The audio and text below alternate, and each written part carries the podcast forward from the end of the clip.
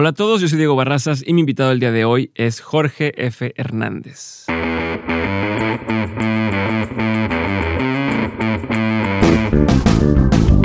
Jorge es escritor, columnista y doctor en historia por la Universidad Complutense de Madrid. Como profesor ha estado en la UNAM, en el ITAM, la Universidad de Anáhuac y el Centro Cultural Helénico. Ha publicado diversos ensayos y artículos sobre historia de México y tiene un libro titulado La soledad del silencio, microhistoria del santuario de Atotonilco. Ha colaborado en un montón de publicaciones como Vuelta de Octavio Paz, Artes de México, Reforma, El País de España, donde es colaborador fijo desde octubre de 2015, y un montón de cosas más, además de conducir distintas acciones en distintos noticiarios y programas culturales. Como se pueden imaginar, Jorge es una persona con muchísima cultura, muchísimo conocimiento, y hoy en este episodio que grabamos desde Pérgamo, una de las librerías más antiguas de Madrid donde está trabajando el día de hoy, me comparte un poco este conocimiento.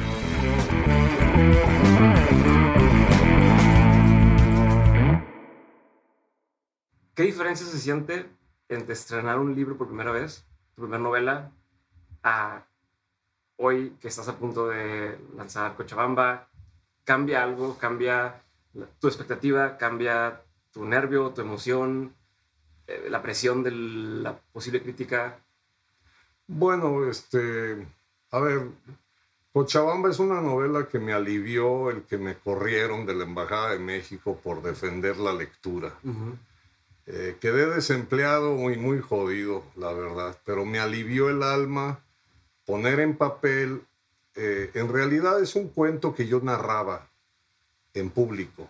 Llevaba como 20 años contándolo, ya parecía yo retrato.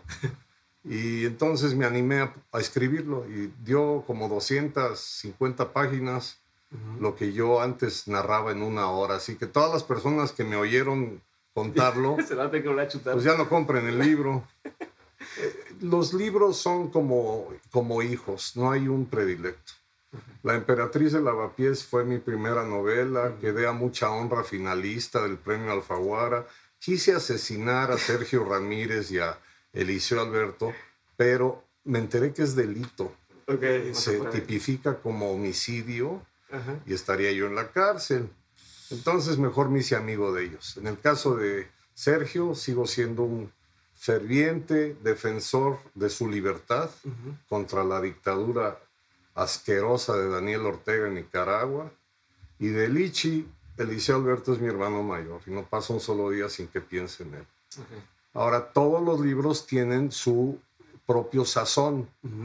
Eh, los libros de cuentos, que ya llevo cinco, pues hay uno que me, que me llega particularmente porque es una antología y se publicó, lo publicó Alfaguara y se llama Un montón de piedras porque me acababa de dar un infarto y, y, cumplí 50 años. Entonces yo creo que pensaron que yo ya me iba al otro barrio. que va. Y, y, la libré.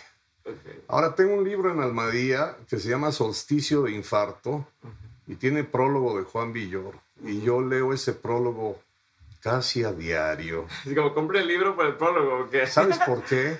Porque también cuando me dio el infarto, Juan puso en papel lo que él piensa de mí. Y eso es como It's a Wonderful Life de Jimmy Stewart, la película que te permite pensar qué sería del mundo sin ti. Y a mí me regaló Juan el que si yo me llego a ir, yo ya sé lo que piensa de mí el mejor escritor de México. Okay. Y ese libro lo adoro por eso. ¿Y no sientes presión cuando la gente, o sea, justo esa percepción que tiene la gente de ti de decir, ¿cómo lo mantengo? Ahorita me dijiste, ¿sabes qué? Ahorita estoy, me siento jodido, ¿no? Como estoy en esta etapa, no te da de pronto esa sensación de decir, no, tengo que estar a la altura de lo que la gente piensa de mí y, y mantener. Y de pronto porque es una cosa que a todos nos pasa. Eh, sí, por supuesto, pero mira, hace 50 kilos yo quise ser figura del toreo y ahí te presionas cada vez que estás en el patio de cuadrillas, ¿no? Eh, la última vez que alquilé un terno verde y oro, la presión vino desde el tendido que gritó un cabrón, este, pareces chile relleno. Y entonces pues ya la presión ahí reventó hasta los bordados del traje. Yo me siento muy presionado cuando escribo, porque estoy solo. Me siento muy presionado cuando leo, porque yo soy un lector de verdad enfermo y, me, presiono por tratar de conectar con el autor. Y también de ser respetuoso cuando cierro el libro, yo ya no voy a seguir leyendo este. esta mierda, ¿no? Eso ya lo hago, ya gracias a que tengo canas. Antes no. Te lo aventabas a fuerza. Sí, obligación, y había que presumir que lo terminé. Ahora ya no. ¿Les por placer? Sí, yo leo por placer, y al año de que me corrieron, ahora soy librero. Qué y tengo muchos placeres como librero que ahorita te cuento.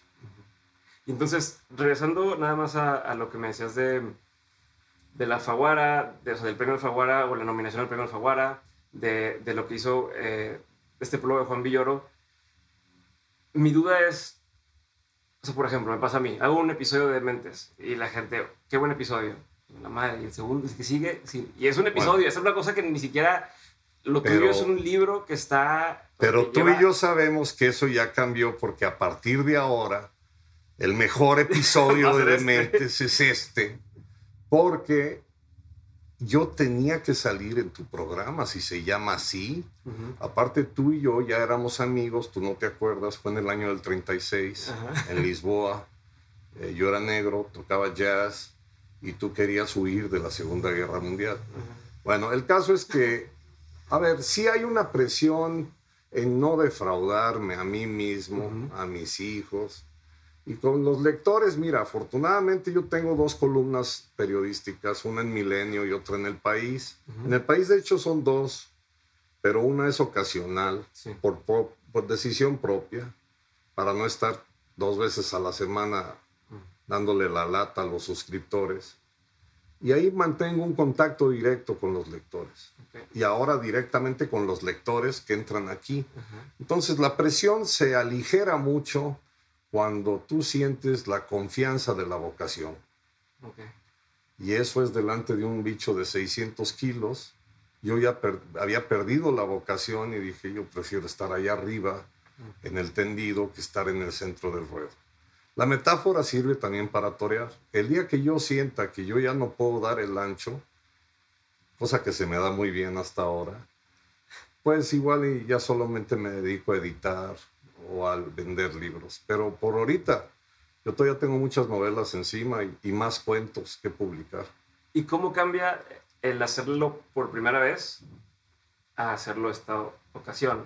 O sea, de, de, de, así al detalle de qué es diferente para ti en, en, el proceso, en lo mismo de, antes de hacer convencer a, la gente, imagino, de decir, oye, hay una oportunidad, ahora ya es, oye, ¿cuándo es la siguiente? Mejor que te preguntan. Sí, Cambia por el oficio. Es decir, yo creo que tengo mucho más oficio y he leído mucho más que cuando me animé a publicar la primera novela. La mandé un premio eh, sin saber si realmente valdría la pena o no. De hecho, cuando vi que no gané, cuando vi en las noticias, eh, yo iba a quemar el ejemplar. En esa época yo era, yo era un bebedor activo, yo soy alcohólico, llevo 21 años sobrio, pero en aquella época me resbalé, me emborraché y quería quemar el original.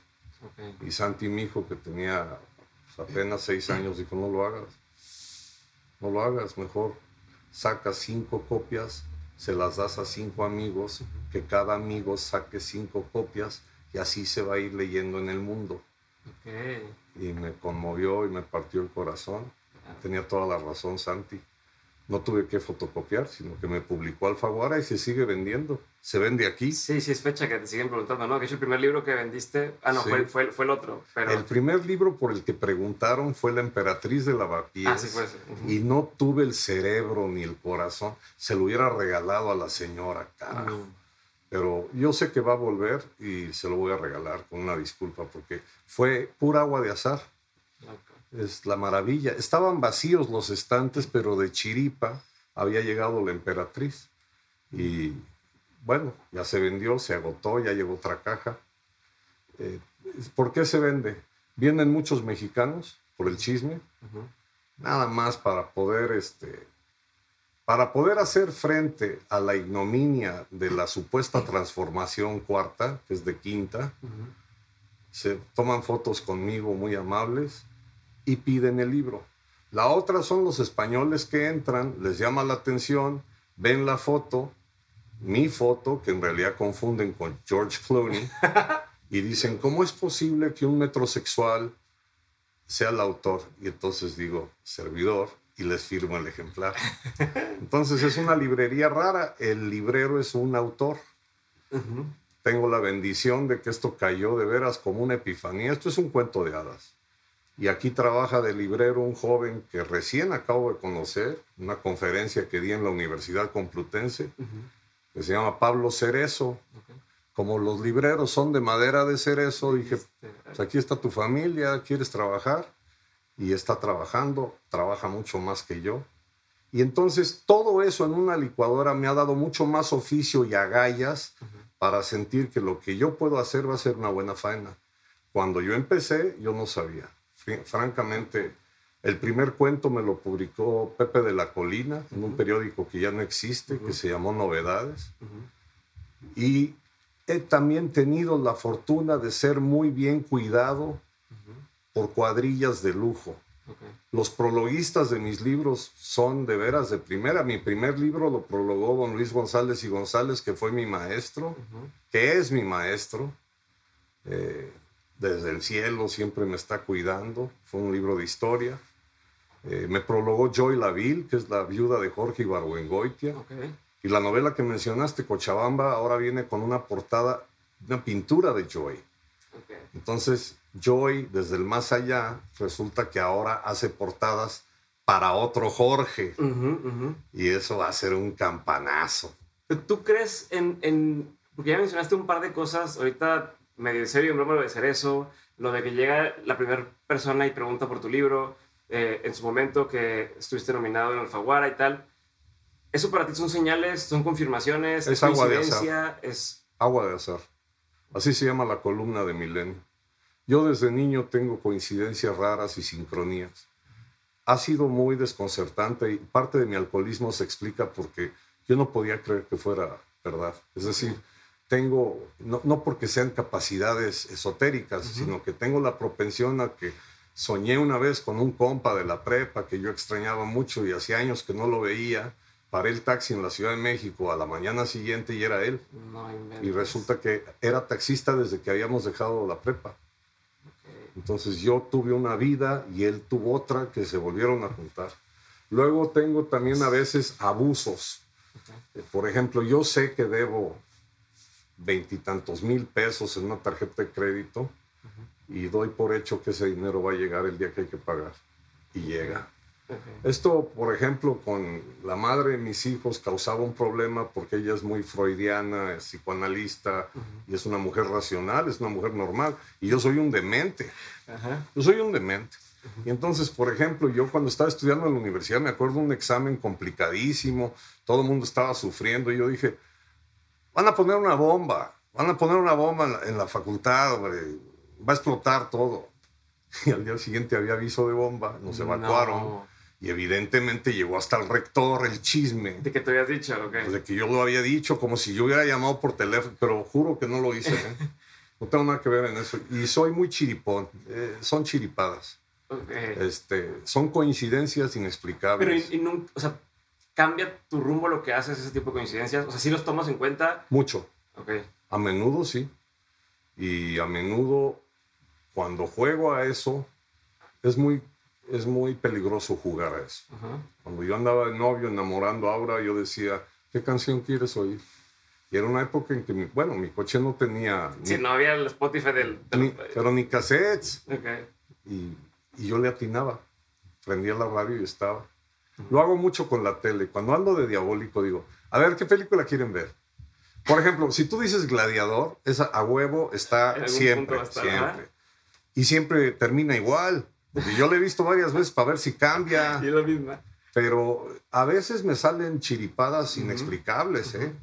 O sea que, por ejemplo, digo, dos tipos de cuidado. Y resulta que ese día era el homenaje a Ketalabat, que es la única que sobrevive, que además es la madre de Pablo Carrillo, uno de los que me vio torear y que creyó que yo iba a ser figura.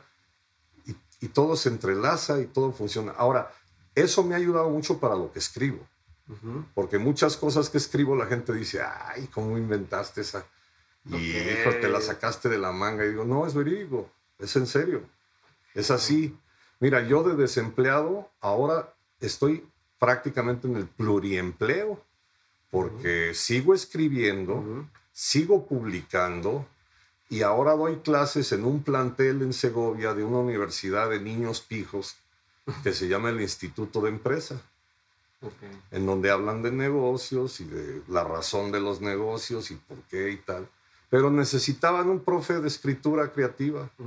Bueno, el IE tiene un plantel en la esquina, pero yo tengo que viajar hasta Segovia para dar clases en el IE. Ok. Entonces yo ya les propuse que también los de aquí puedan venir a Pérgamo Ajá. y entonces voy a terminar dando clases aquí también. Sí. Ahora, ¿quién te explica eso? Pues no lo Pero sé. Entonces eres esa, perso- eres esa persona que la gente dice, es que no le importa, es que le vale madre, le vale madrista, pero porque tú tienes esta intuición de, ¿se va a solucionar? Sí, porque lo proyecto también. Puedo estar Me muy... siento identificado contigo No en eso, me, pero- gusta proye- no me gusta proyectar lo preocupado que estoy. Ok, Al día de hoy yo tengo 10 euros. ok. Eso es lo que tengo. Te escuché cuando llegamos, que estás hablando con tu hijo, que le dijiste... Sí, "¿Cuántos porque es que te-?" me cayeron 30, entonces le mandé 20. Siempre deben de tener más ellos porque ellos tienen vidas normales. Yo lo único que necesito es café y la Coca-Cola Ah, cero. que es lo que-. Que por cierto, ya me robaron, carajo, de, de tanto que lo estuve diciendo y lo filmé, ya me lo piratearon y ya lo sacaron como meme, pero yo quería hacerme millonario con un anuncio de Coca-Cola cero. Si quieres, cortamos a un comercial y te hago el comercial. Hazme comercial. Corte. Hola, yo soy Jorge Hernández y mi vida sexual es la Coca-Cola. Fue normal, luego light y ahora es cero. Y ya me mandaron un meme, un güey me pirateó. Pero yo soy el autor de eso. Este, sí, proyecto, digamos, de esparpajo. Eh, mi padre me decía Belushi porque yo parecía eh, Bluto Blutarsky de Animal House, sobre todo cuando bebía. Pero por dentro yo llevo otras procesiones. Yo, por ejemplo, hablo mucho con los muertos. Eh, leer a los autores Mm. que más me gusta es traer a Miguel de Cervantes al siglo XXI. Y Barbengoy, que es mi brother todas las madrugadas, y Fernando Pessoa, que también está medio tururú, pues yo hablo con ellos, platico con ellos, los subrayo, son mis brothers. Pero es una actividad que yo hago en silencio. A veces leo en voz alta, pero el lector, eh, aunque tú leas el mismo libro con él, está en otro planeta. Sí. Y escribir también es una actividad muy solitaria. Y no tiene caso proyectar todas mis frustraciones. Yo soy muy intolerante Ajá. y lo trato de controlar. Eh, y eso a veces se filtra en las columnas. Mm. Entonces el lector siempre tiene una impresión muy, pues, muy respetable, pero para conocerme Pero- hay que hacer nada sincronizado. ¿Ha cambiado tu forma de, de, mm, justo esto de auto regularte o censurarte o Muchísimo, sobre todo ahora por el trato con las personas que entran, que no se merecen que yo sea grosero. Pero España da para mucho, ¿eh? Eh, hace dos semanas entró un señor, me miró directamente a los ojos y me dijo, pero usted no es la señora que estaba aquí antes, ¿no? y le dije, sí. Y me hice el cambio de sexo, me estoy dejando la barba y el bigote y me llamo Lourdes. Eh, yo soy un detector de, de tantas incongruencias. Ujú. En México y en el mundo pasa, pero España, sobre todo Madrid, es un gran laboratorio como para Fran Lebowitz, esa autora tan polémica de Manhattan, que es mi versión femenina de mí mismo. Ok.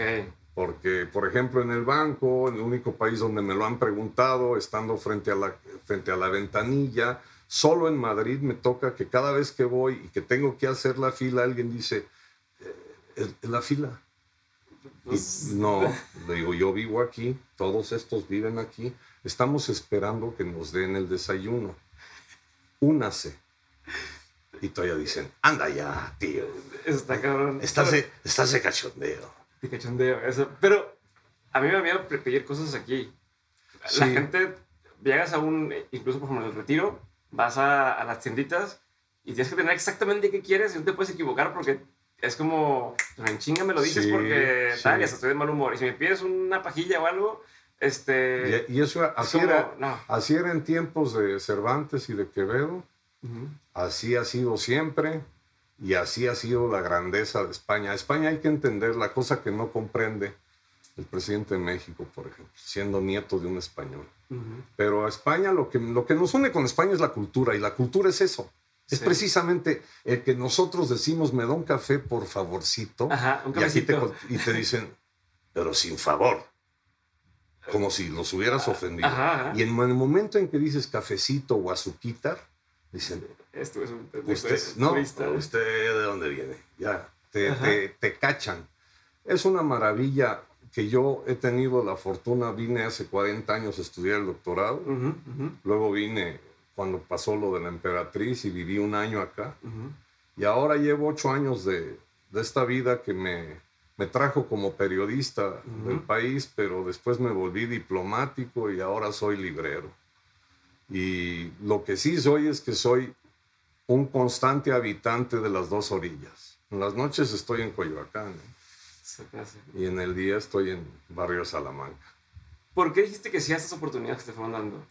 Mira, Especialmente estas tan diferentes de lo que era el estar escribiendo y el estar haciendo periodismo o el estar haciendo novelas. La parte diplomática, eh, Bueno, pasó porque por, por, afor- por fortuna, al principio del sexenio pensaron que yo podría representar bien a México porque eh, es un secreto a voces, pero yo soy dueño de Madrid. A mí me lo regaló un amigo, eh, me regaló las calles, los edificios, el equipo de fútbol Real Madrid. ajá, También me regaló el otro, pero no me acuerdo cómo se llama. Jue- Juegan, juegan con una camiseta a rayas. ajá, No los, no, no los pelo mucho. Soy dueño de la Plaza de Toros y me regaló también a los habitantes. ok, Eh, me regaló los restaurantes, ajá, la música. ajá, Entonces, a mucha honra acepté. Eh, mi tesis doctoral es sobre Hernán Cortés y sus compañeros. ok, Eh, se llama Compañeros de Cortés, una biografía de la conquista de México. Lamentablemente el día que tomé posesión en el cargo en la embajada fue el día que llegó la La carta, carta famosa. pero una carta que ha causado un pedo aquí en Correos, porque la carta debería ir dirigida a un Habsburgo. Ajá. O sea, si vas a reclamar Ajá. temas de la conquista, mándala a Viena. Ajá. A ver si todavía vive el emperador Carlos.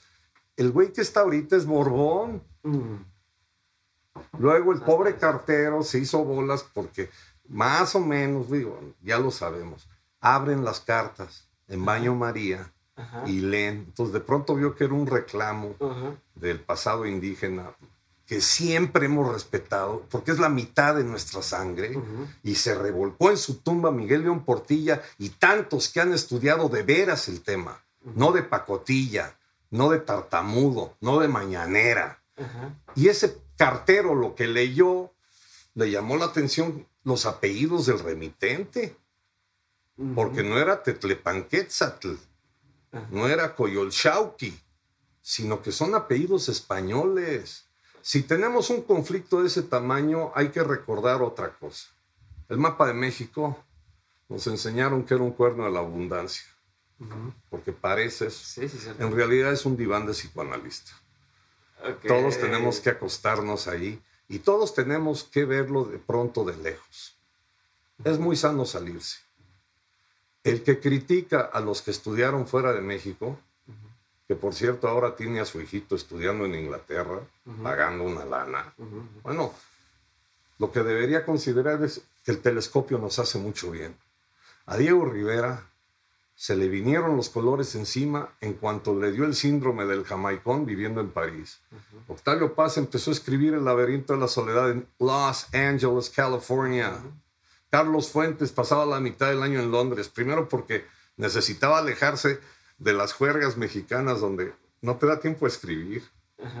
Eh, todos, mientras tengamos la oportunidad de vernos de lejos, Ajá. tomamos pers- perspectiva. Luego también hay que sacar el microscopio para ver si el suadero que estás comiendo es de a de veras o es pura salmonela. Para ver si de veras, de veras somos capaces de limpiar las calles. Para ver si de veras, de veras los mexicanos no leen.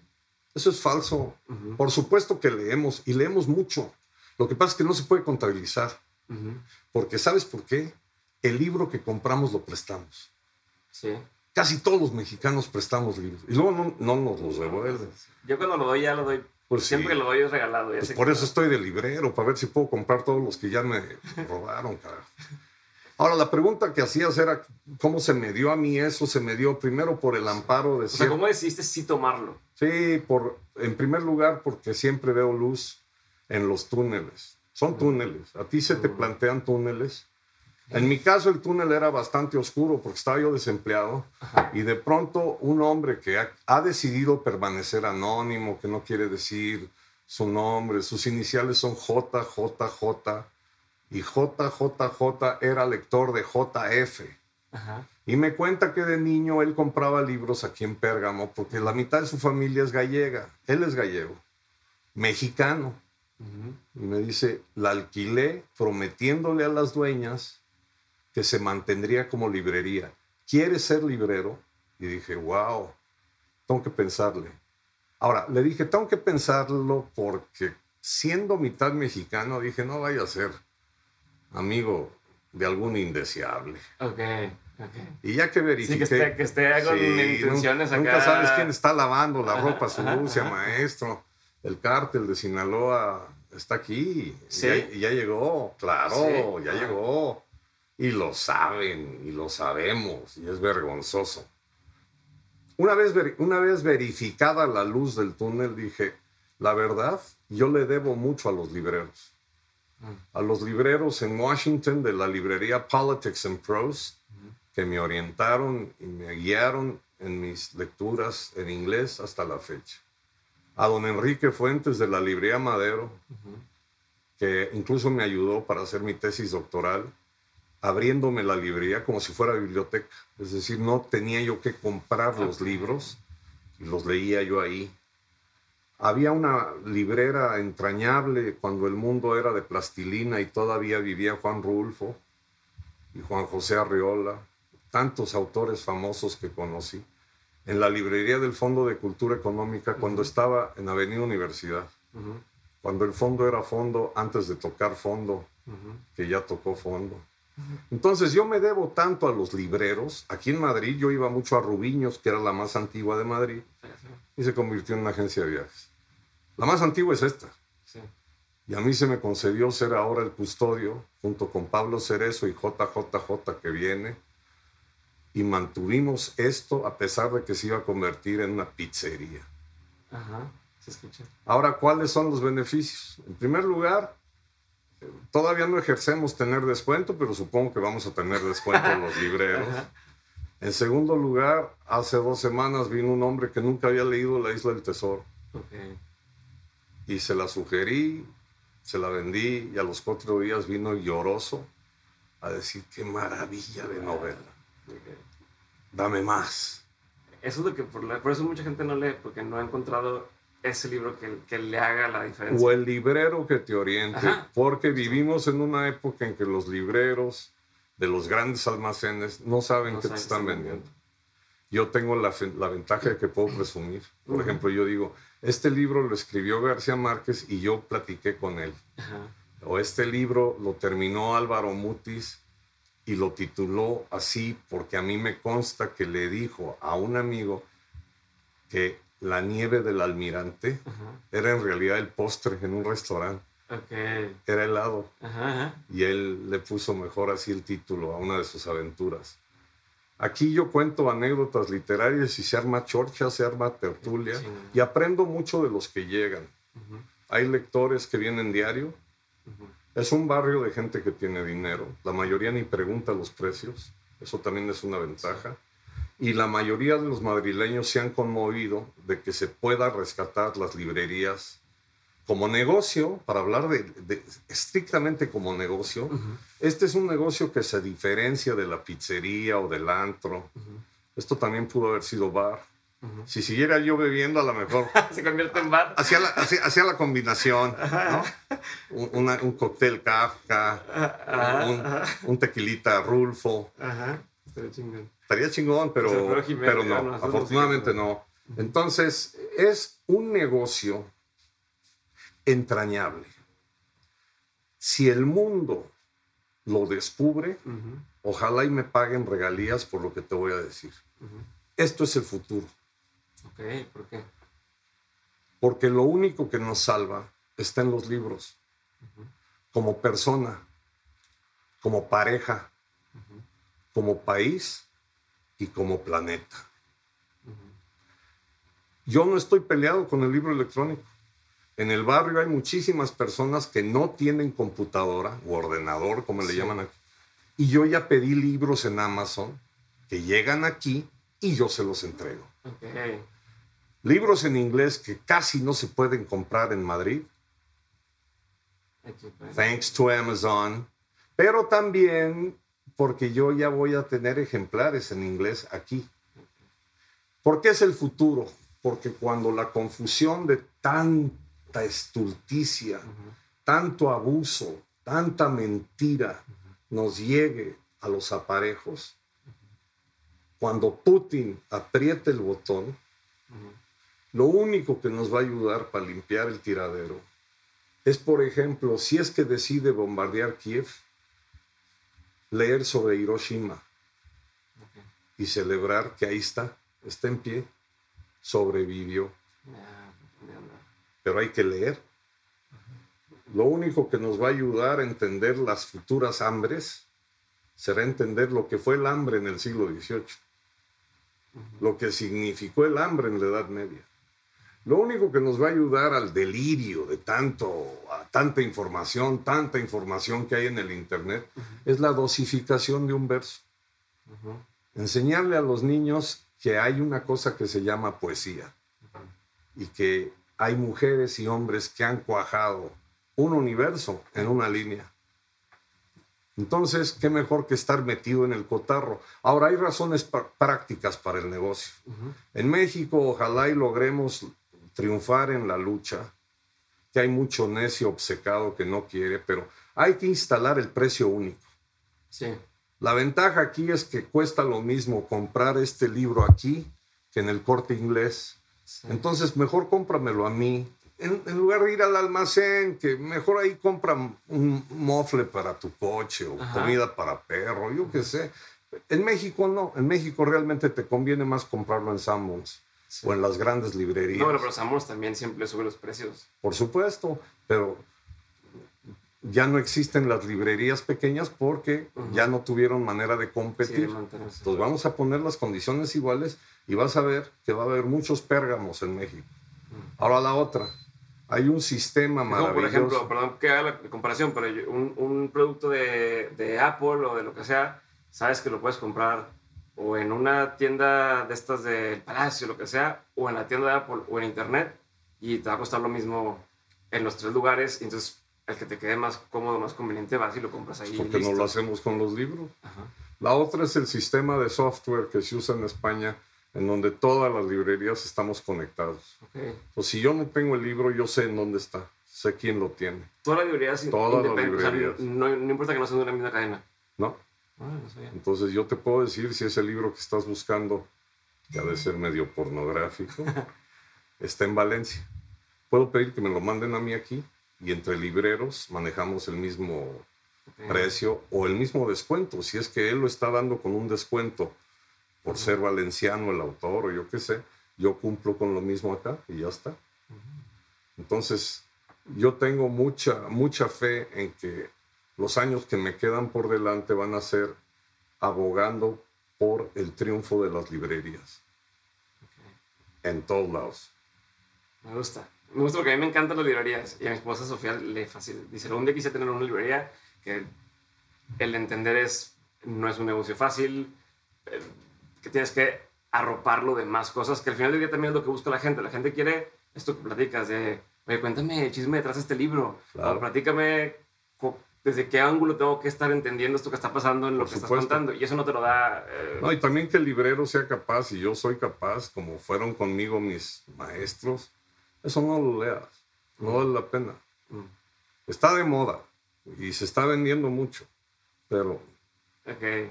No, mejor vete por acá. Eh, en ese sentido, tú puedes abrir el Pérgamo Monterrey, el Pérgamo Regio, y, y contagiar a otros a que lo hagan.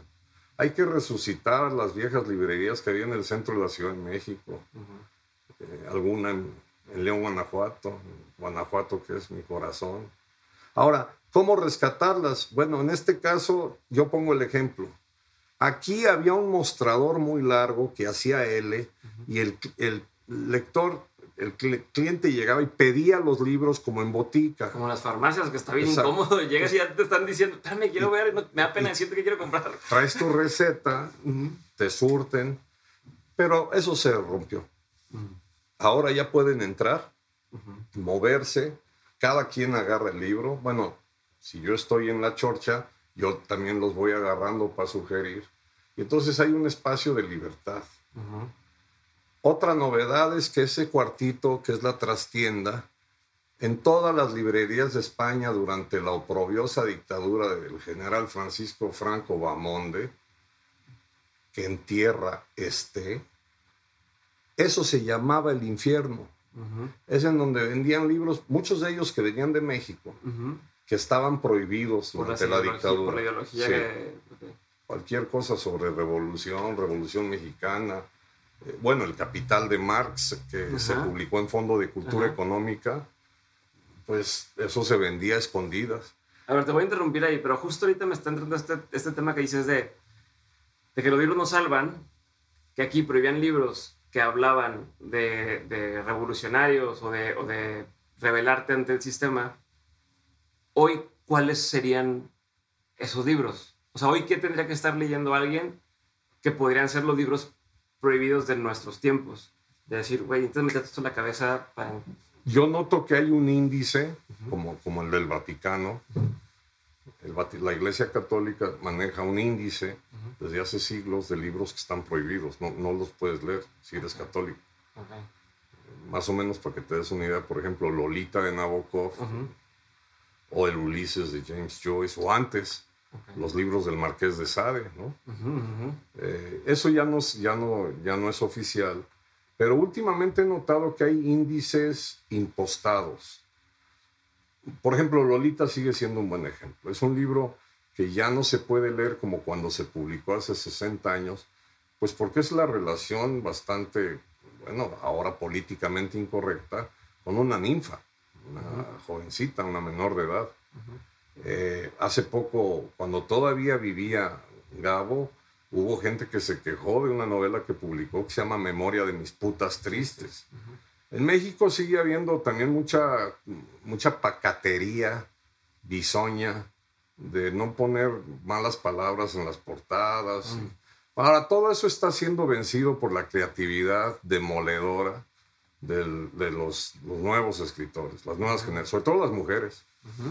Eh, algunas de ellas mis maestras, Valeria Luiselli, Verónica Gerber, que fue mi, mi tutora siendo yo becario, aunque en el papel decía lo, lo contrario. Fernanda Melchor, que es una maravilla. Pero hay muchísimos también poetas jóvenes, Hernán Bravo Varela, Pablo Duarte, todos han sido mis maestros, porque han sido también luz para mis hijos. Es el colchón entre mi generación y la de mis hijos. Los libros prohibidos ahora también tienen que ver con la estulticia, es decir, con la, la imbecilidad. Por ejemplo, eh, un idiota como Donald J. Trump eh, tenía por principio prohibir todos los libros porque es un güey que no lee, no sabe leer. Al parecer solamente se puede concentrar en una cuartilla y a partir de ahí ya, se le va la olla. No lee ni en el baño. Eh, entonces, ese tipo de, prohibiciones no vienen a cuento. Te voy a decir algo muy polémico. Yo no tengo ningún inconveniente, aunque sí mm, me, causa escalofríos, pero en su momento, a lo mejor vendo un ejemplar de Mein Kampf de Adolfo Hitler. Ahora, vendería la edición que está muy bien anotada y que te indica por qué es un libro que causó uno de los peores males que ha tenido el planeta. Okay. Por lo mismo, entonces yo no voy a prohibir un libro del Che, ni tampoco voy a prohibir un libro de un autor LGBT por el solo hecho de que es LGBTI. Bueno, pues aquí se, aquí se ventila el saber. Lo que nos salva también es que no solamente hay que tener muchos libros, sino hay que leerlos. Y leer en algún momento se convierte en conversación. Como la que estamos teniendo. Eso es la verdadera cultura. Ya. Los que no permitan la conversación, ojo, ya son los que, los que queman libros y después de quemar libros empiezan a quemar hombres, como dice el adagio. Ok.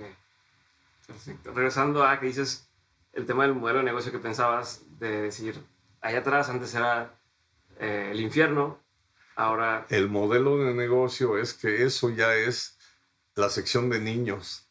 Entonces oficialmente soy Herodes. Mandé a los niños al infierno. En las tardes vienen los nietos de todo el vecindario, se arman tertulias muy sabrosas y me explican a mí, los niños, porque yo dejé de frecuentar la literatura infantil más o menos cuando mis hijos ya se volvieron hombres. sí. Entonces me quedé sin compañeritos de juego y se me hacía ridículo seguir comprando yo libros de ni- para niños para mí, Ajá.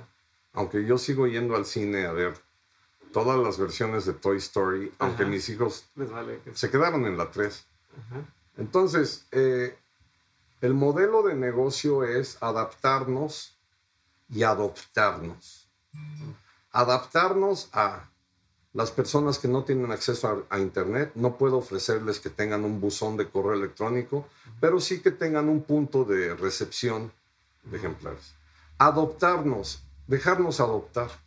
Por ejemplo, la Fundación Mario Vargas Llosa generosamente aceptó hacer una colaboración con Pérgamo, colaboración de a de veras, Sí, sí, sí. con dinero, para que aquí recibamos las novelas de la Bienal de Novela, que es un premio bianual Ujú.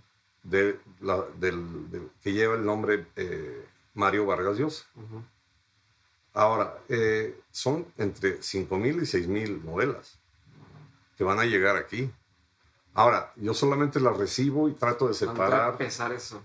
separo un poco los que son, digamos, manuscritos a mano, autoedición, y los que vienen de las editoriales. Ok. Y por supuesto, hasta adelante voy a poner a Cochabamba. sí, que eh, mostrar la portada de... de A todos. huevo. Además, Vargas Llosa vivió en Cochabamba, así que le podría llamar la atención. Ok. Qué chingón. Entonces, adoptarnos también como, por ejemplo, un punto de envío postal. cuando, perdón, pero cuando me acordé de la plática que das donde dices eh, que los libros saben, los, los míos más. O como decías que... Claro. especialmente los míos, para que los. Claro, porque son salvavidas XXXL. Eh, aquí también Correos nos ofreció poner un letrero y que la gente pueda venir a dejar paquetes y Correos pasa y los recoge. Ujú. Eso va a ayudar a lo que realmente quiero como modelo de negocio, ya para hablar así muy marketing. Quiero mandar libros a México, Así quiero venta en línea. Una novedad es que este lugar que no tenía incluso computadora, ahora va a tener una página web, ahora tenemos Twitter, ahora desfilamos en Instagram. Es obvio porque tratándose de metrosexuales tenemos que mostrarnos, pero mucha gente nos sigue porque además el libro es un objeto bellísimo. Y ahí hay todo.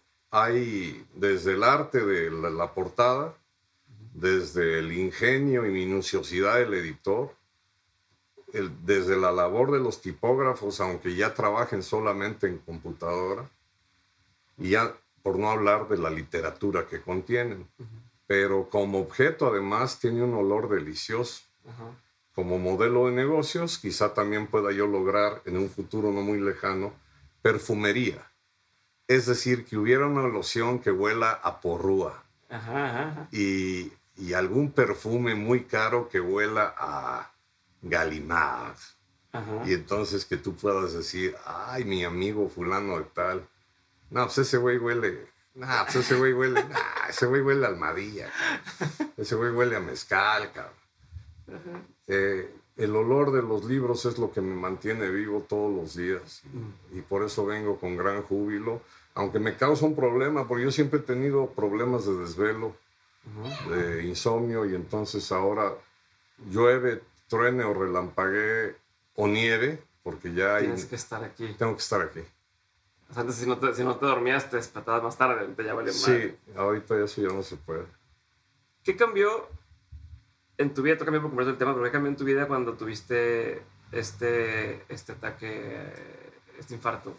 Bueno, eh, en un primer momento noté que ya no dejo nada para mañana. Es decir, ya sé que, que, todo esto es tiempo. Fueron dos infartos, pero 10 años antes había tenido eh, cáncer de testículo y ganglios. Ya para que lo sepa el público, te doy la primicia. La F de Jorge F. Hernández es de Farinelli. Eh, y sobreviví. Eh, escribí un, texto que se llama El habitante de mi cuerpo.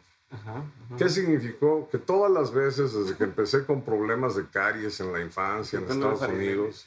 eso me en eso. Sí, ya ahí me cambió la voz. desde que cambió el timbre. Me volví el castrato.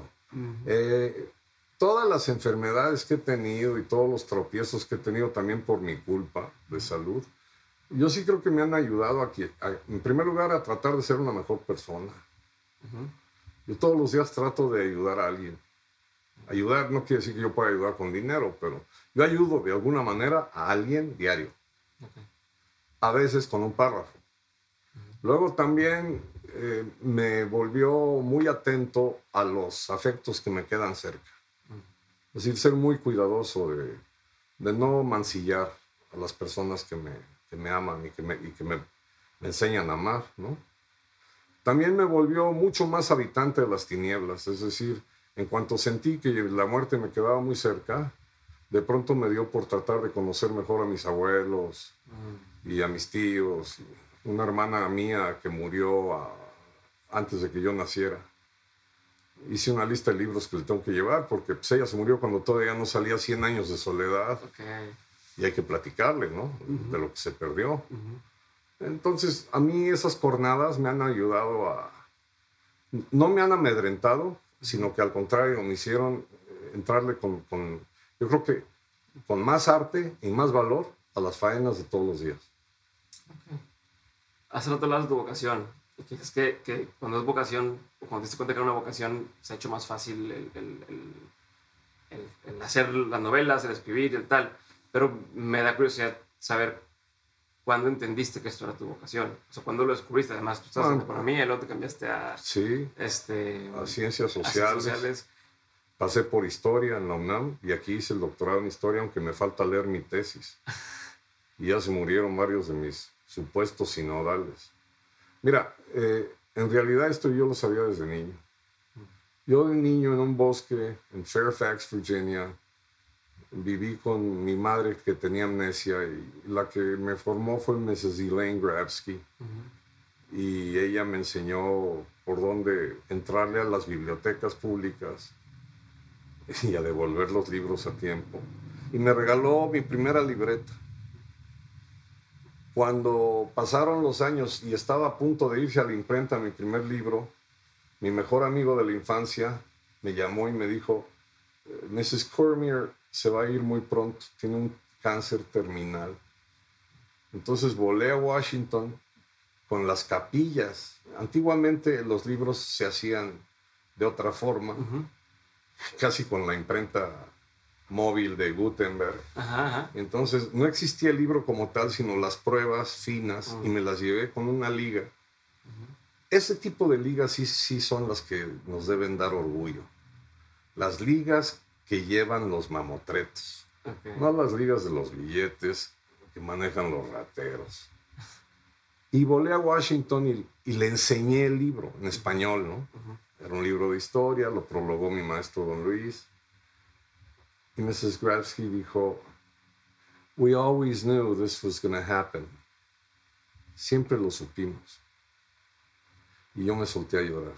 poco tiempo después se fue pero se fue sabiendo que yo me convertí en escritor, ya de veras. Lo que no supo es que después tuve oportunidad de tramitar que la biblioteca de mi escuela primaria lleva su nombre. Entonces, de alguna manera traté de, de, agradecerle. Entonces, ese llamado que sentí desde niño tiene también mucho que ver con la pereza y el ocio, porque yo dije, esto está toda madre, es decir, pluma, papel y escribir. Luego, dibujos padrísimo. Y si hay carayolas, pues mejor.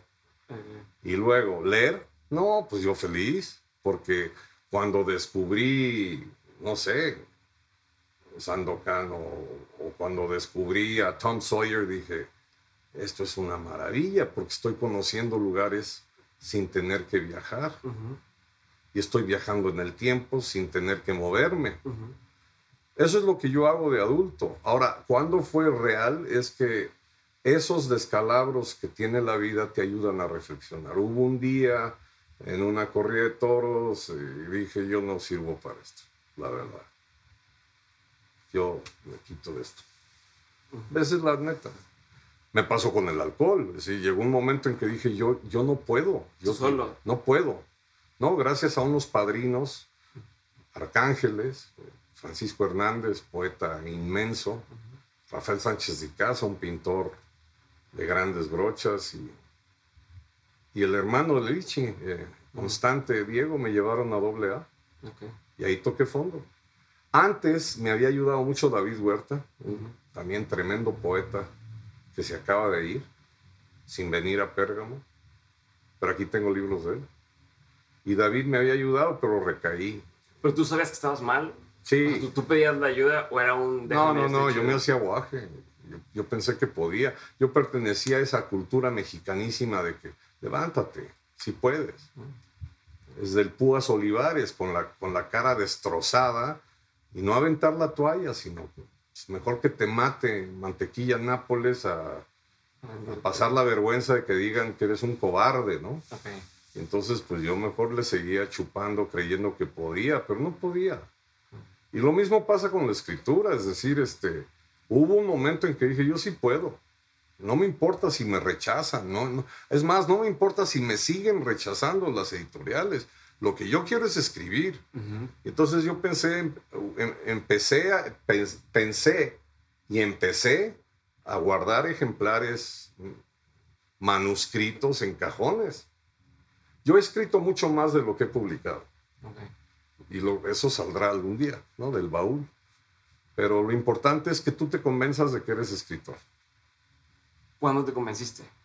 Ya de a de veras fue cuando Pepe de la Colina me publicó mi primer cuento la desaparición de las urnas en el periódico Novedades.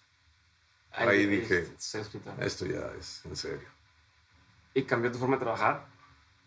bueno, ha habido, ha habido oscilaciones muy vanidosas, es decir, por supuesto, he, caído en, el error de pensar que eso te hace más inteligente o, mm. que eres superior a los demás. Luego también caí mucho en la trampa de los premios, en suponer que eh, todos los premios son legales Ah. Y, y, luego ver que te, te parte la madre. Pero bueno, eso pasa también en los bailes, ¿no? Tú crees que todas quieren bailar contigo y resulta que todas están cansadas. Eh, cambió también mi manera de, de, formalizar el rigor. Es decir, hay que cuidar muy bien lo que uno escribe. Soy muy buen editor de mí mismo. Las faltas de ortografía, la sintaxis. Trabajo muy a gusto con los editores que respetan el libro que yo quiero publicar. Porque hay muchos editores que los consejos que te están dando, lo que debería decirle el autor es, bueno, ese es el libro que tú quieres escribir, güey, pero no es el que yo te entregué. Entonces, viéndolo como negocio, que es lo que a ti te llama la atención, el negocio está en escribir y en leer. Y si a ti te gusta y cuaja, no importa si el autor no vende. No importa que sea un libro que nadie conoce. Si a ti te gustó, guárdalo, presúmelo, préstalo, cómpralo para el regalo. Y lo mismo, si a ti te late lo que escribiste, atesora ese relato, cuídalo. Hay que podar y fertilizar. Y luego, las cosas luego se dan. Tarde o temprano uno publica.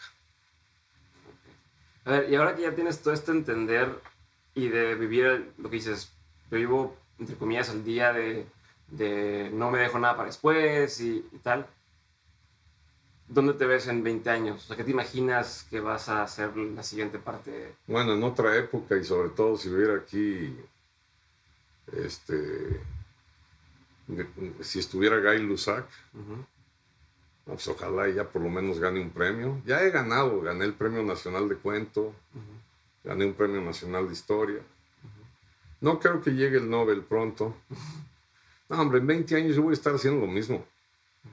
Vendiendo libros, aquí o en donde sea, escribiéndolos, dibujando y hablando de libros.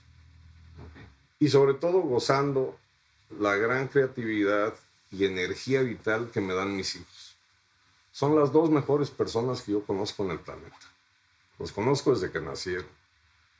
Santiago es editor, es un editor que yo admiro porque yo no llegué a ser un editor así. Yo trabajé como editor en el Fondo de Cultura Económica, pero Santi tiene su, propia editorial. Es un negocio en tiempos asiagos. Con su socio, Beto Grillasca, están haciendo maravillas. Sebastián es músico puro y duro y toca todos los instrumentos menos la flauta transversa, creo. Pero igual y si se la damos, la toca. Y ellos este, tienen un proyecto musical que a mí me entusiasma mucho y entonces yo los oigo, veo cómo nacen las canciones. Yo toco la guitarra y pensé que a lo mejor me iban a meter ahí en el siguiente concierto, pero ya me dieron el esquinazo. Me sentí como el primer baterista de los Beatles, Pete Best que por cierto vende seguros en Liverpool. Y creo que les llegó a decir, pues al cabo que no van a llegar a nada. se lo pierden. Adiós, güey. Entonces, dentro de 20 años, en primer lugar, espero estar vivo. Espero seguirte viendo de vez en cuando. Pero sobre todo, confirmar lo que hasta ahorita, que acabo de cumplir 60 la semana pasada, confirmar lo que te digo de los libros. No dejo de asombrarme. Cada año leo El Quijote durante el mes de abril. Es increíble cómo esa novela se sigue multiplicando. Cada año descubro párrafos que digo, o sea, ¿en dónde estuvo esto todo este tiempo? Y luego por azar, por los abandonos y desahucios, me tocó releer la primera edición que leí a los 25 años, cuando vine a estudiar el doctorado. Y yo subrayé puras pendejadas que, que ahora no, no, no, subrayaría, no. Pero que veías como muy inocente. sí, muy, no, y muy este, soñador, y ah. Muy, este, pues digo, tenía yo toda la vida por delante. Ahora lo que pasa es que ya me convencí. A los 60 años que acabo de cumplir, tengo que informarte, yo sé que te va a afectar, pero no voy a ir al Mundial de Qatar. Hay que avisar a la selección nacional, a pesar de que estoy depilado. Bueno, ya le avisé a Carlo Ancelotti que estoy dispuesto a apoyar en lo que sea todo el año, pero la próxima Copa de Europa, la final, no. No, yo creo que está haciendo las cosas mejor este, el pajarito, que ya es un halcón. Yo también soy pajarito, pero en esos aspectos. Yo creo que no me voy a tirar en paracaídas jamás. Y creo que muchas cosas que ya no me dio tiempo de hacer, no va a suceder. Pero tengo muchas novelas por delante. Y entonces, dentro de 20 años, espero poderte decir, ¿te acuerdas cuando me preguntaste? Bueno, pues aquí están. Tengo que cambiar ya por completo. ¿qué es, ¿cuál ha sido uno de los mejores consejos que te ha dado alguien? Uy, tengo la fortuna de haber conocido a tanto sabio, empezando por mi padre. Mi padre fue un hombre que vino al mundo para hacerlo sonreír. Pues mi padre en un principio lo que decía es mantén siempre la vertical. Sursum corda. Y si puedes, alegra la vida a los demás. Don Luis González me enseñó el oficio de historiar y me subrayó lo importante que es lo, lo supuestamente minúsculo en un mundo de tantas mayúsculas. Por eso es el padre de la microhistoria. Octavio Paz eh, era una luz y fue una bendición conocerlo, tratarlo, trabajar con él me ayudó mucho para el oficio también de editor, porque yo edité las obras de su padre, perdón, de su abuelo, Ireneo Paz. La eh, edición del Fondo de Cultura Económica es mía. Carlos Fuentes lo conocí de niño y siempre Bueno, él y don Luis insistían en voltearme los horarios porque eran autores que se levantaban muy temprano. Don Luis a las 4 de la mañana y Fuentes también por contagio de Alfonso Reyes, pero eso todavía no, no le agarro la onda. Y por eso decía Lichi que en, los, en mis textos no hay desayunos. Ah, ok, nunca sales a esa hora. Hay amaneceres, porque sí me han tocado. Pero, porque vienen conectados. De que yo me despierte y pida el jugo de naranja y nada. Eh, fíjate que yo también tengo la ventaja de haber platicado con Rulfo un día memorable. Él me dio una lección de humildad, porque yo estaba tratando de explicarle a él Pedro Páramo. Y él me veía como si fuera yo un marciano. Me dijo, mira, yo la escribí hace 30 años, no la he vuelto a leer. A mí me vale madre lo que tú opines. Así hablaba como ranchero, ¿no? Incluso la gente que la critica, pues a mí no me afecta. Mejor hablemos de cosas más importantes. Tienes novia, te quieres casar con ella, de qué vas a vivir. Y en eso llegó mi novia, Aura, que después sería mi esposa. Se cagó de la risa porque se, se, notó que no capté la lección porque le dije, Aura, ahorita estoy contigo, estamos hablando de, ah. de literatura. Qué chingada anécdota, pero sí. Pero después sí, sí me cayó el 20 y aprendí. De los mejores consejos que he recibido la verdad los tomo como gritos desde el callejón. Cuando los lectores me dicen, síguele. Mm. Cuando los banderilleros te dicen, levántate. Cuando en la enfermería te dicen, ya estás parchado, ¿quieres volver a salir? Y ahí es donde se ve quién es quién. Ahora con lo que me pasó en los pasados 12 meses, predominó sobre todo el afecto de, de miles de mexicanos que me apoyaron. Eh, estoy muy agradecido con... Tuve la oportunidad de dirigirme a promotores de la, de la lectura, a los que los habían bombardeado con la estúpida idea de que leer por placer es un vicio de consumo capitalista.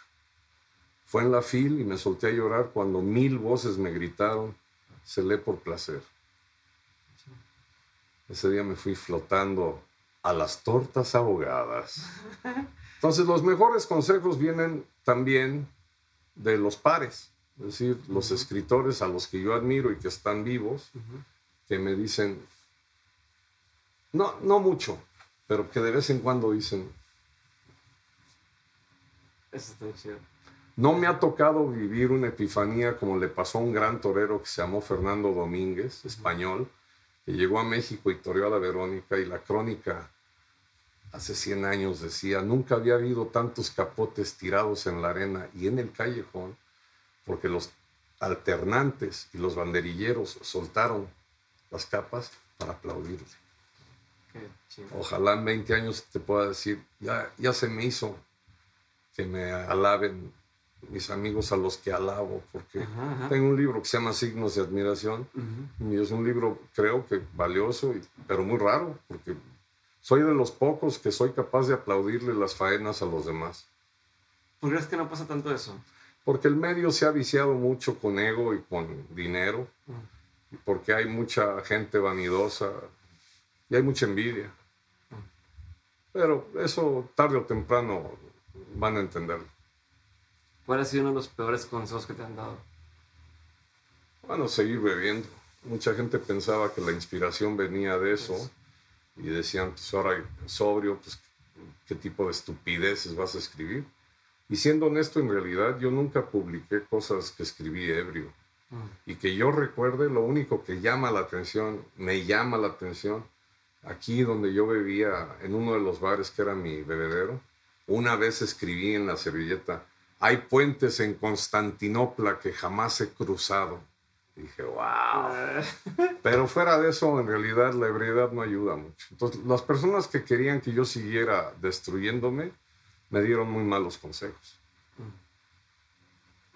¿Qué, ¿Qué es un consejo que tú antes dabas como un buen consejo, pero que ya no darías con experiencia? Bueno, yo antes era muy proclive a decir, suéltate la greña. Pégale a quien sea. Rompe los cristales toma las armas. Eso yo ya no lo diría. Yo creo que vamos a ser mucho mejores como mexicanos y como oposición a la demencia de la guerra de Ucrania con la palabra, con las niñas. La señora que hace la limpieza aquí llegó hace tres meses, JJJ la contrató, es ucraniana. Está aprendiendo a hablar español porque tiene una niña de cuatro años y la niñita ya va al cole y ya le enseñó a decir cosas básicas. Esa niñita a veces está aquí cuando yo llego en la mañana y corre y me abraza. Me llega apenas a los muros. El esposo de esa mujer y el papá de la niña están en el frente. Está él con sus tíos, con su familia. Y no era soldado. Entonces, ese tipo de, de situaciones me permiten sopesar los que son de a de veras. ¿Qué es más letal? Bueno, tiene su grado de valor militar lo que está haciendo un ucraniano en el frente. Esto parece un cómic porque están siendo atacados por drones suicidas que parece de veras como de Clark Kent. Pero a mí me parece que puede ser más letal el día que Putin de veras sepa que hay una niña aquí que perdió país y palabra para aprender español y que cuando se puede me acompaña a comprar café con leche. Ya con eso le dimos una cachetada a ese pinche loco. ¿Qué opinión tienes que poca gente comparte contigo? ¿Qué opinión tengo de...? Una opinión no muy popular que tengas. Y que la gente comparta conmigo. Que la gente no comparte conmigo. Ah, que no comparte conmigo. Bueno, yo creo que... No sé. Yo sé que he pisado callos y sé que hay mucha gente que no está totalmente de acuerdo en que yo siga en España. Es decir, muchísima gente de corazón me han pedido que vuelva a México, pero en lo práctico pues yo no veo oportunidades de subsistencia, de trabajo. Luego también creo que se ha polarizado México mucho, sobre todo desde que me cesaron, porque veo mucha agresividad en los que son fieles devotos y yo soy un heterodoxo. Entonces mucha gente no comparte conmigo el que yo siga en España. Mucha gente dentro del medio taurino, por ejemplo, no comparte que yo creo sinceramente que la fiesta de los toros está mucho mejor aquí que allá. Mucha gente no comparte conmigo la idea de que yo prefiero ir al Bernabéu que al Coruco Díaz en Zacatepec. Porque además en el Coruco riegan la cancha media hora antes y es un pinche hervidero, un calor de la chingada. Y como lo único que lo alivia es una cerveza bien fría, y yo ya no tomo eso, entonces mejor voy al Bernabéu. Okay. ¿Qué es algo que la gente no sabe de ti y que si supiera le sorprendería? Bueno, le sorprendería muchísimo que yo eh, siempre aspiré a ser miembro del e, equipo de, de, nado sincronizado. O sea, si me hacía algo serio, me hacía una... Ah, nado sincronizado siendo yo el único miembro del equipo. Cosa que hago siempre en los hoteles. Cuando voy al, eh, fui a Barcelona a visitar a Villoro y en el hotel dije, soy Jorge Hernández y soy el equipo de nado sincronizado de México. ¿Qué? Quiero saber si puedo entrenar aquí. No, no hay piscina. No, dije, pero hay, hay regadera y hay ducha, porque yo entreno en la ducha. Pongo mi cassette, el guapango de Moncayo. No, la gente se sorprendería que en realidad yo no soy. Yo no estoy exento de, de muchas tristezas. Yo no estoy exento de una constante melancolía. La gente se sorprendería de que hay días, parece mentira, ahora ya no tanto porque ya tengo mucha más actividad, pero que yo tengo muchos días en silencio absoluto. ¿Y, te gusta o no te gusta? Sí, sobre todo por lo que estoy cuando estoy escribiendo, cuando me concentro en leer.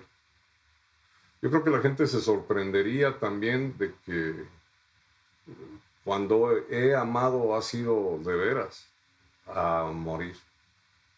Entonces me he muerto ya varias veces por eso. Creo que se sorprenderían de, de lo que aún soy capaz de hacer. Y ojalá y no les moleste cuando lo haga. ¿Qué te caga? Me caga mucho la mentira, porque las únicas mentiras que valen, según mi maestro don Luis y mi abuelo Pedro, se llama literatura. Y es una mentira tan engañosa que, por ejemplo, el Quijote, que en realidad se supone que no existió, existe cada vez que lo lees. Y cada vez que lo lees, lo está escribiendo Cervantes, que se supone que ya se murió. Me caga también el robo, el plagio. No, no tolero que la gente sea deshonesta y mucho menos que tomen algo que, que no les pertenece, sea verbal o material. Me molesta mucho eh, la rabia, sobre todo la rabia ajena, pero en mí. Yo confieso que tengo ganas de partirle la madre a más de alguien, ¿no? Dos o tres. Y eso no, no me gusta. No me gusta. Y pues te iba a decir las espinacas, pero ya me volví aficionado, entonces yo ya como de todo. Muy bien. Ahí está la última pregunta, Jorge. De todo lo que has vivido, tanto en lo personal como en lo laboral, has tenido un montón de aprendizajes. Si tuvieras que quedarte con tres aprendizajes que quisieras tener siempre presentes, ¿cuáles serían? Aprender a tolerarme a mí mismo, dialogar conmigo y quererme, abrazarme de vez en cuando, poder verme cada noche en la almohada si es que voy a dormir y decir, hoy hice esto, estuvo bien. Y poder verme, no necesariamente en el espejo, porque a veces salgo tan desvelado y tan desmadrado que me tengo que ver en los escaparates, carajo. Hoy me peiné aquí, en el vidrio de Pérgamo. Poder verme por la mañana y decir, hoy, hoy termino, hoy, hoy hago esto. Me canso, que lo voy a lograr. Eh, ese sería uno. Dos, desde que nacieron, aprender a ser testigo acompañante de mis hijos y por ende su discípulo. No al revés. El alcohol me llegó a confundir y no vivo, no paso un solo día sin arrepentirme de, regaños y, y, más que regaños que con los que lastimé a Santi, sobre todo. Entonces, pues no me alcanza la vida para tratar de enmendar eso. Y con mi padre también. Eh, y, el tercero sería abrir la capacidad auditiva para saborear la música de los demás, la música del, mundo, para tener la paciencia de que un joven que su primer poema, que está jodido, no tiene, no tiene renombre, pero si yo le doy la oportunidad de escucharlo, baja. Bueno, por lo mismo, ok, yo estoy en contra del reggaetón, ¿vale? Pero si soy honesto, cosa que no lo son la mayoría de los que le mientan la madre a los reggaetoneros, hay alguno que me ha gustado. Y hubo un momento medio cachondo y bailé conmigo mismo. me ligué a mí mismo. Luego después me peleé conmigo mismo. Pero esas serían las tres cosas.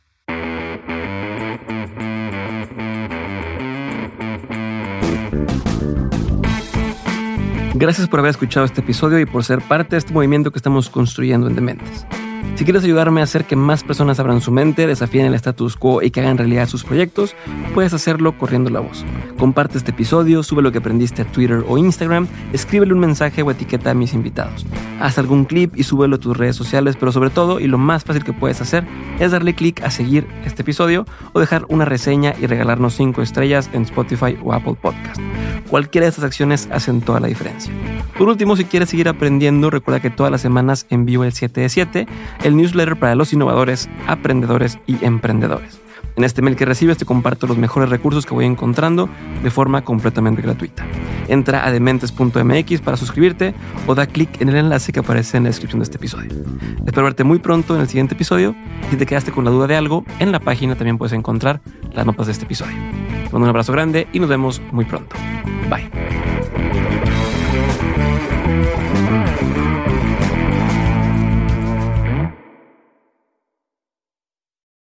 Lucky Land slots, you can get lucky just about anywhere. Dearly beloved, we are gathered here today to. Has anyone seen the bride and groom? Sorry, sorry, we're here. We were getting lucky in the limo and we lost track of time. No, Lucky Land Casino, with cash prizes that add up quicker than a guest registry. In that case, I pronounce you lucky. Play for free at LuckyLandSlots.com. Daily bonuses are waiting. No purchase necessary. Void where prohibited by law. 18 plus. Terms and conditions apply. See website for details.